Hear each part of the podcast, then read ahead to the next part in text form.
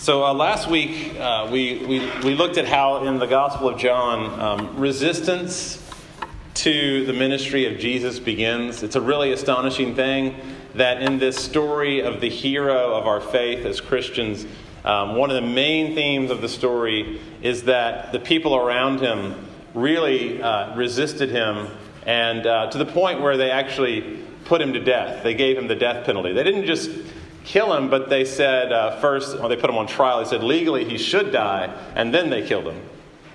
That's an amazing part of our story. And last week we saw that the religious leaders resisted Jesus to the point where they actually felt the desire to begin to persecute him and kind of move towards uh, plotting his murder. Um, so that was last week. This week we see that not only the religious leaders, but even his own followers even the ones who knew him and trusted him, uh, we see here that they also abandoned him. And so, in, in, in uh, the first part, we didn't read this, but just before the part I read, there are these 5,000 um, men, older men, and their whole family. So that's probably around 12,000 in all. And uh, they are, it's probably more than 12,000, but let's just say 12,000. They are all with him. He's fed them all from just a few loaves and fishes. It's one of those miracles. I don't have any idea how that could have happened. But apparently, he took just a few uh, loaves of bread and a few fish, and he fed this entire crowd of, let's say, 12,000 plus people. So now they are so excited that they call him the Messiah. Um, this is back in verse 14 of John 6, but they say, uh, This indeed is the prophet who is to come into the world. And what they're saying there is that he is the new Moses, the second Moses, the Messiah. And then it says in verse 15, they were about to come and make him the king. So they were ready, all this, these people were ready to make him the king. They said, This is the Messiah. But in the end of this chapter, so that's, that's up in the teens, 13, 14. If you go to verse 66 at the end, and I didn't read that either, but look at verse 66 at the end of the chapter. It says, Many of his disciples turned back and no longer walked with him. We don't know how many, but it looks like at the end of this, um, there are just a handful of people left. Probably his 12 disciples and maybe a few more. So we've gone from in the thousands down to just a small amount. And I guess the question would be is, uh, is what happened to them? And why did they suddenly stop following Jesus?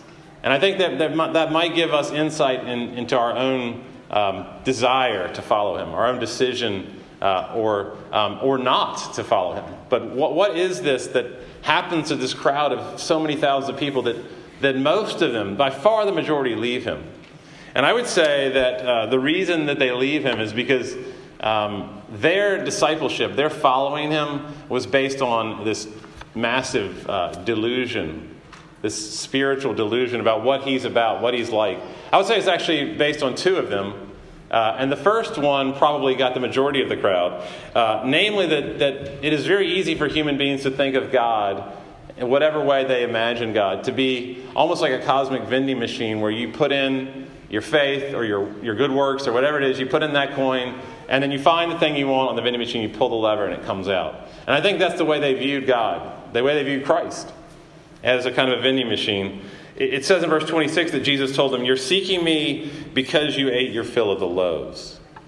So he knew that's why they were following him, because they, they wanted stuff out of him. Uh, the second delusion I think that people are under, and this is a little bit more uh, pernicious because it's harder, harder to see and detect this, perhaps not as common, but very dangerous. But in verse 28, you would think that this is a, a good thing that they say here. You would think they've learned from the whole vending machine delusion um, but, but what they say in verse 28 is, What must we do to be doing the works of God? So I think they get the fact that he's not a vending machine, but now they, they have come under the second delusion, I would say, which is that God is kind of a talent scout who's on the lookout for very virtuous people, and then those virtuous people he will bring into his group and uh, create a more and more uh, virtuous group of people. That, that God is a talent scout for virtue, basically. And I would say that's a delusion. It's, it's, there's some truth to it. There's some truth to the first one also. God definitely wants to give people good things. But in both of these cases, uh, these are delusions. So that's what I want to begin with. And then I want to end with what clarity looks like. Um, if you really understand what God is like, um, what, what do you see? What does this passage tell us about what God is really like? So, first of all, He's not a vending machine. That's the first point. And um, I would say that all the excitement that he's the Messiah and that he's the king is based on this false idea um, that he can give people what they want. You see in verse 24 that the crowd uh, sees that Jesus was not there, and so they, they get into their boats and they go to find him. They were on the shore of this major lake, Lake uh, Galilee. Uh, he left under cover of darkness because he didn't want them to maintain that, that illusion about him. So he leaves them at night. He goes back to Capernaum where he's stationed, his, his kind of ministry center. And then they realize that he's not, so they come and they find him somewhere in Capernaum. And not only do they find him, but they chide him like you would a child in verse 25 When did you come here? And what they're saying there is, How long have you been here, and why didn't you tell us, and how, when were you going to tell us? So they're very upset with him because he's basically taken away uh, what they wanted, which was the gifts that, that God gives, the bread in this case. And they're so upset by it that he basically tells them the truth here in verse 26. What he's really saying there is, You don't really care about me. Um, you, you don't realize that I am the bread of life. You just want the bread that I can give you. That's what he's telling them there. And this is an expose of, again, this first delusion. And the, the idea is that God came to earth. So it's broader than just bread. It's easy to make fun of them for thinking that it's about bread. It's not just about bread. The major idea here is that, that God came to this planet to basically make our lives a little less difficult and to make the life that we have in this world more enjoyable, uh, more comfortable, to take away some pain, some suffering, to give a little more pleasure, um, to fulfill our dreams, even, to answer our prayers. Kind of the way that Disney portrays, you know, when you wish upon a star, and you, whenever you, whatever you want to dream or dream uh, will come true if you really want it enough. That's the kind of idea that a lot of people have about God. I mean, I prayed for snow this week. I prayed for a lot of snow. And on, I believe it was Monday, it was like a half an inch at most was forecast. I have Weather Underground, so it shows you the uh, curves of both the temperature curve and the precipitation curve. And I saw them like lining up. I kept praying that those that the blue precipitation curve would grow, the temperature curve would drop, they would intersect with a lot of snow. And I prayed and prayed, and it, it snowed. I was watching the end of the uh, the Saints Vikings game last Sunday and, uh, you know, I didn't really care that much until the end. I was like, okay, I'm going to pray that the Vikings would win this game just because it was the home crowd and all that stuff. And then, sure enough, one of the greatest plays in NFL history occurred. And they won. God answered. And so I'm not saying either that I'm a great prayer or that God is bad for answering prayers. I think you should pray prayers like that. I think that's fine. The problem is that you go from thinking that God loves to take care of his children and he listens to his children to thinking that he's like a genie. And if I, you know, like Aladdin, if I rub this bottle, the genie comes out and he grants me three wishes. Or maybe a better analogy is like a Chick fil A employee, because basically they're there to serve you, to give you whatever you want to do with a smile, and to say, My pleasure. It's my pleasure to do it. And that's the way we think about God, that he's this really nice guy, that uh, he's an incredible servant who comes here to give you your dreams and the things that you really want. The, the great culprit here, you may know, is Joel Osteen. And I hate to burst anyone's bubble if they're a big Osteen fan. Well, I don't hate to burst your bubble. I, I, plan, I, I hear say, let your bubble be burst, because the man uh, is wrong about this point. Um, he wrote a book called Your Best Life Now. And the title itself is ridiculous. He wrote a book called uh, Be a Better You. Uh, every day of Friday. He wrote a book called You Can, You Will. And, and there are sequels to all of those. And in one quote, he suggests uh, that God exists to bless us. He says, God wants us to be consistently increasing and rising to new heights. God wants to increase you financially by giving you promotions and fresh ideas and creativity. And um, that's, I'll end it right there. But it's easy to scoff at uh, Osteen. He is clearly a very, he, the American dream uh, kind of spiritualized is what you have with Joel Osteen. It's easy to laugh at that and to scorn that. But I think he really is um, tapping into something that we all feel is true of God that the creator of the universe exists um, to give us things, that he kind of owes us something, and that um, I, I feel like I would get very angry with God if he didn't give me certain things or if he took certain things away from me.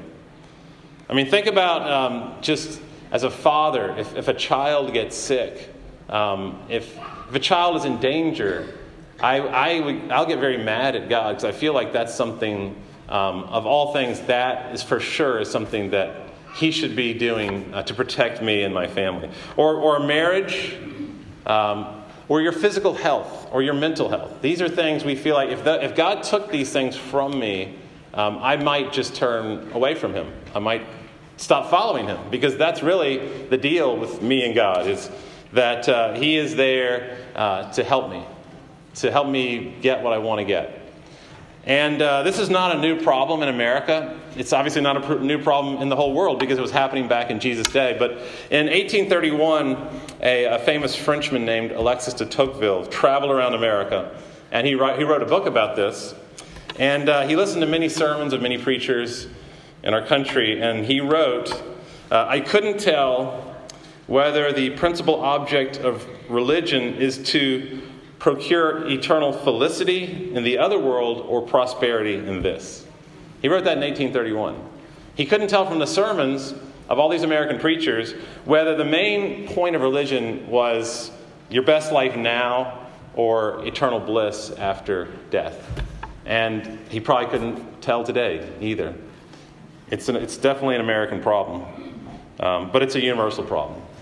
And so Jesus says in verse 27 Do not work for the food that perishes, but for the food that endures to eternal life. And that's not an angry command.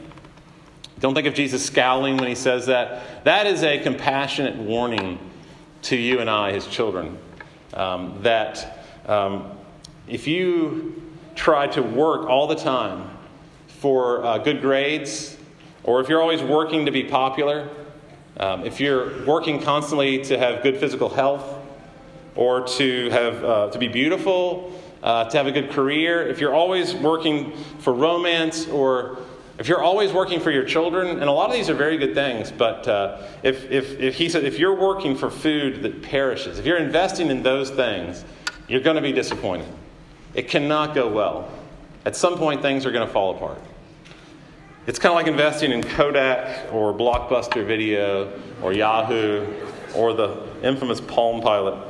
If you invested in those things, it's not going to go well for you. And the same way, Jesus says if you invest in certain things, and we all do, right? We all have a lot of eggs in these baskets. Then something's going to happen in life and it's going to crack. So he says, work for a food, a bread that does not perish. I was with a, a therapist one time, and partly I, I, say that to you to say, you know, if you see a therapist, um, I think it's a very brave thing to do. And I was once with a therapist, and we were talking about what really makes for a good day.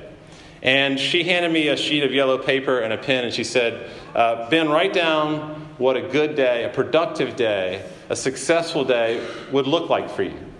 It's a really good exercise to think about. It's a good thing to go home and do uh, with someone who's a friend. Maybe do them together and exchange the papers and talk about what you have written down and try to be honest.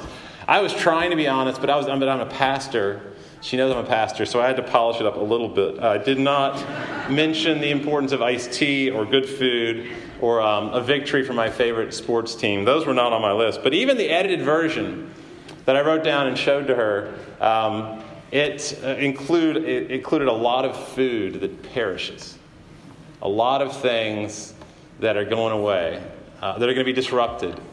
And if I um, put my hope uh, and put the weight of my happiness and joy in those things, uh, I'm going to be very disturbed and broken. And that's the first spiritual delusion, is that God is here to help us have a good day like a Trader Joe's cashier who's always asking you how you're doing. Can I get anything more for you? They're smiling, they're making jokes. It's so easy, especially in a land of such prosperity.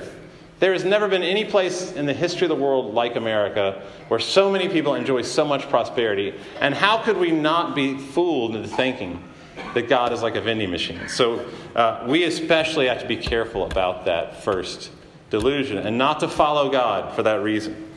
Uh, the second delusion, which I said earlier is more pernicious because it's more subtle, is that God is basically a talent scout and he's on the lookout for the great moral and spiritual athletes out there, and he's trying to recruit you to come and join his team. Because he's trying to gather a group of people who are really virtuous. And that's what the people come to when they say in verse 28 What must we do to be doing the works of God? Uh, what kind of good works should we be doing to have eternal life? That's what they're saying there. Uh, the, uh, the Danish philosopher Soren Kierkegaard, who good and bad in this guy, uh, mostly good, I think, uh, but he's a very, I, I, wouldn't even recommend you read him because he's so hard to understand that you'll just give up trying. But here's part of the essence of his view of life, Soren Kierkegaard, that he thought there were two great spiritual insights that a person could have in life.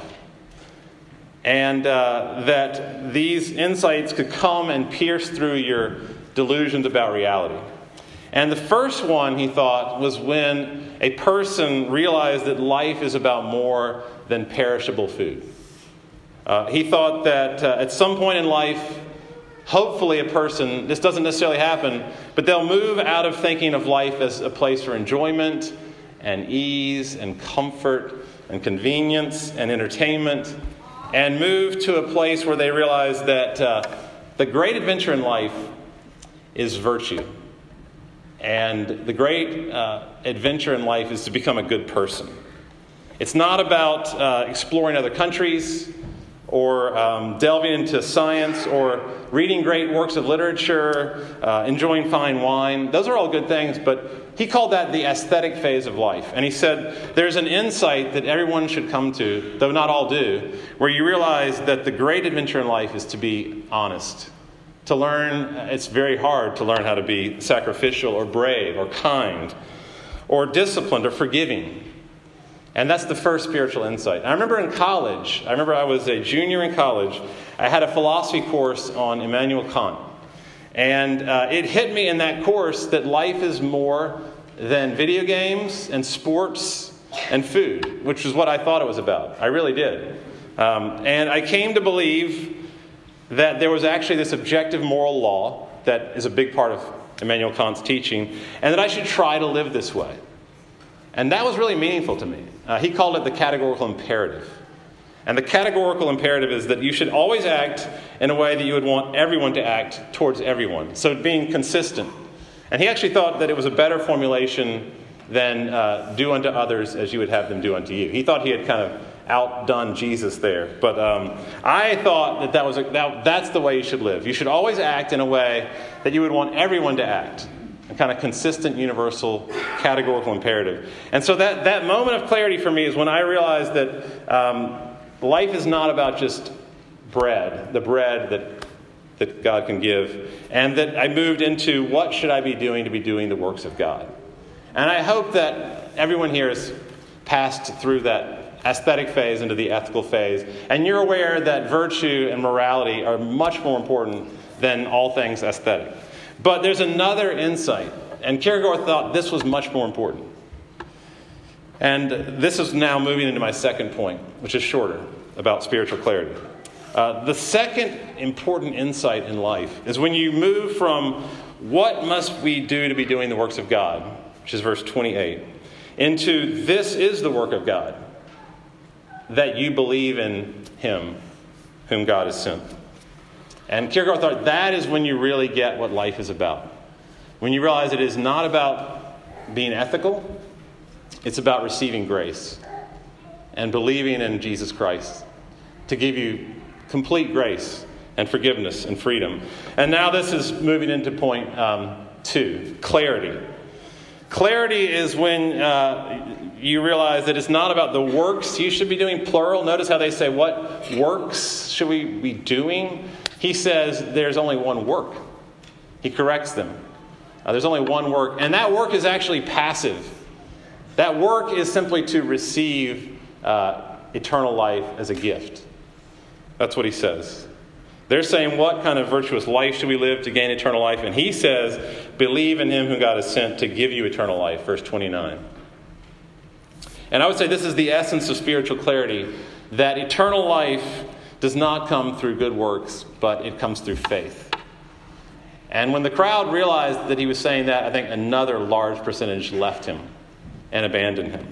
And I would say that faith is throwing yourself on the mercy of Christ. Uh, verse 33 He who comes down from heaven and gives life to the world. You realize that I cannot generate eternal life in myself in any way, that it has to come down from heaven and be given to me. That's, that's faith. And, you know, then you would ask, okay, well, but what is eternal life? What are you talking about here when you say eternal life? And I would say it's, it's not just a lot of happiness. It's not just the happiness you experience now times 10. It's a different kind of happiness and joy uh, altogether. It is, it is not that you're a moral person. As important as that is, that is not eternal life. Eternal life is when you relish Jesus, God incarnate, uh, as if he is uh, like fresh uh, baked bread, something delicious and nourishing that you, uh, that you just yearn for, that's satisfying, that's delightful. I am the bread of life, verse 35. I think eternal life is when you really believe that. That, that real bread, both the nourishment of it and the enjoyment of it, come in a personal relationship with Christ, the God who came down from heaven. Um, faith is when you realize that it's, it's not about attaining a certain level of virtue. And again, I would say virtue is an important thing. But um, faith is when you realize that it's not about a certain level of virtue, but to know that uh, Christ came down from all the joy of heaven and plunged into this place of sadness and darkness and violence and racism. He plunged into this world uh, to give us joy, to give us the joy of heaven. Uh, verse 38 I have come down from heaven. So, virtue is important. But it's not the same thing as the bread of life. It is not the same thing as understanding that God came down from heaven to fill us with his life, to give us the life of the world, as he says.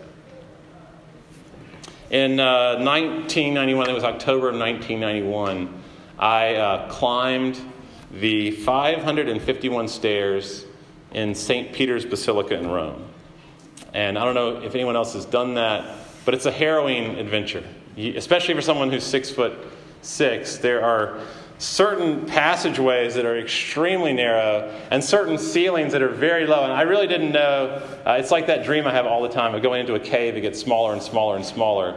And then you realize you can't really get back. That's how climbing St. Peter's felt to me. And we summited the dome, and we were out of breath, and we were looking over at the glory of the city of Rome. And suddenly, uh, an elevator door opens up and these elderly tourists come out. And I'm like, all, all that effort. And I just had to push a single button and be taken to the very top. And when you're talking about St. Peter's Basilica, that's uh, 450 feet. But uh, what if it's Mount Everest? What, uh, what if you were summiting the, uh, the last of the Hillary stairs? Probably no one in here has climbed Mount Everest. And suddenly, as you're getting to the very top, uh, you realize there's a ski lift on the other side. And there are people who are just coming up, all these tourists taking pictures up there, um, coming up the ski lift. I think spiritual clarity is when you realize that, uh, that no one has ever climbed Mount Everest spiritually. That um, Jesus had to come down from there. And that uh, no one uh, makes it up to the top on their own willpower. In some ways, you have to make the effort to be virtuous to even understand this. If you have no, if you have no cares in the world about being virtuous or good or moral, then this doesn't even really matter to you. But if you're really making an attempt to be virtuous, then you realize that you cannot get there on your own. And that Christ alone can take you there. Because he's come down from there. And it's kind of like an elevator. You walk into him I think this is a great analogy of faith is you just walk into Christ and you hit that button, he takes you up. Or you just put all your weight on him like a, a chair on a ski lift, and he takes you up. He does all the work. And you simply passively receive. From beginning to end, from faith at the very beginning to faith at the very end, it's always faith. And he's taking you up the whole way. And there's an element of it where you're passive in all of that stuff as he lifts you up to the top. He does all the work.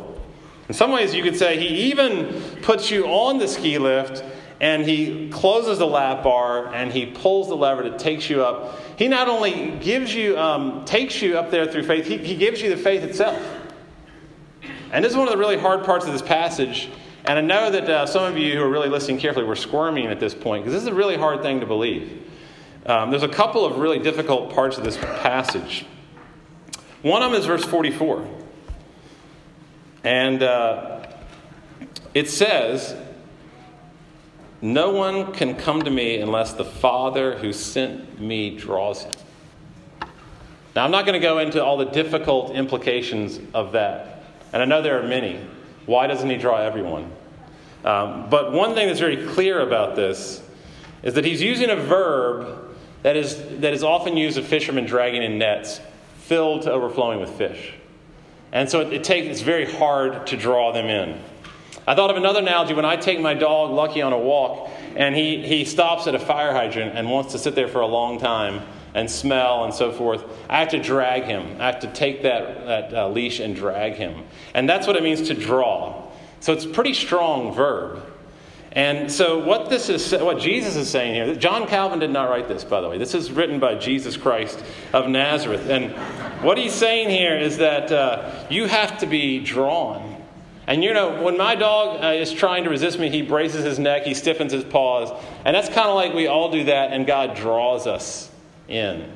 He has to, in other words, he has to give us the faith. We don't even want to get on that elevator. We don't even want to get on the ski lift. He kind of drags us on there. And so, if you have faith, here's one thing that's very important in implication. If you have faith, if you have this spiritual clarity that is all about Christ from first to last, um, you cannot take any credit for that at all. And I want you to let that sink in. That um, that moment of clarity is completely a gift. In, in no way could my dog take credit for leaving the fire hydrant. In no way could the fish take credit for being drawn in by the fisherman. In no way could you take credit at all for having faith. No one can come to me unless the Father who sent me draws him. This is not another spiritual achievement. God is not a talent scout for virtue, nor is he a talent scout for faith. He's not looking around for who's going to have faith and hoping they might come to him.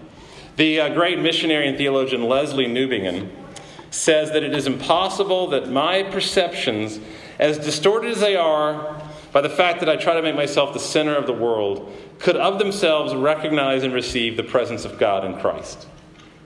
It's just another way of saying no one can come to Christ unless the Father draws him. It is impossible that my perceptions, as distorted as they are by my self centeredness, could of themselves recognize and receive the presence of God in Christ. In other words, you have to have your, uh, your windshield cleaned by God to be able to see clearly, you know, what's out there. And I'm not a, a, huge fan of the word seeker. We talk about seekers sometimes, like, you know, she's a seeker. She doesn't yet believe, but she's investigating Christ, and hopefully one day she'll believe because she's a seeker or he's a seeker. Use that, Christians use that word a lot. Um, it kind of implies that Jesus is just sitting there still in a cave, like waiting to be found. And there are all these people out there looking for him everywhere, having a hard time finding him, and thinking, like, why is Jesus hiding from me? That's not the picture at all that Jesus gives here. Uh, the reality is, uh, verse 44 again, no one can come unless the Father draws. And that leads to a second piece of good news. Not only is, um, is faith a gift where he draws you in, but if he draws you in, if he's the one who initiates the whole thing, then he's not going to let you get back out. Because he started it, he's going to finish it. And so in verse 37, it says that all the Father gives me will come to me, and whoever comes to me, I will not cast out. Because I was the one that drew them in. And so if you're in, I'm not going to cast you out because I overcame your willpower to get you in. And now that you're in, why would I suddenly cast you back away? The, the, the logic is so clear that the Father initiates everything, and so he will complete everything. And again in verse 39, just to make sure that our spiritual delusions are completely annihilated, Jesus says, I will lose nothing of all that He has given me. I will raise it up on the last day. He does all the work. No one gets on the elevator at St. Peter's Basilica and fails to get off at the top. If you get on at the bottom, he takes you to the top. Grace from first to last. Paul said it in the uh, letter to the Philippians I am confident of this that he who began a good work in you will bring it to completion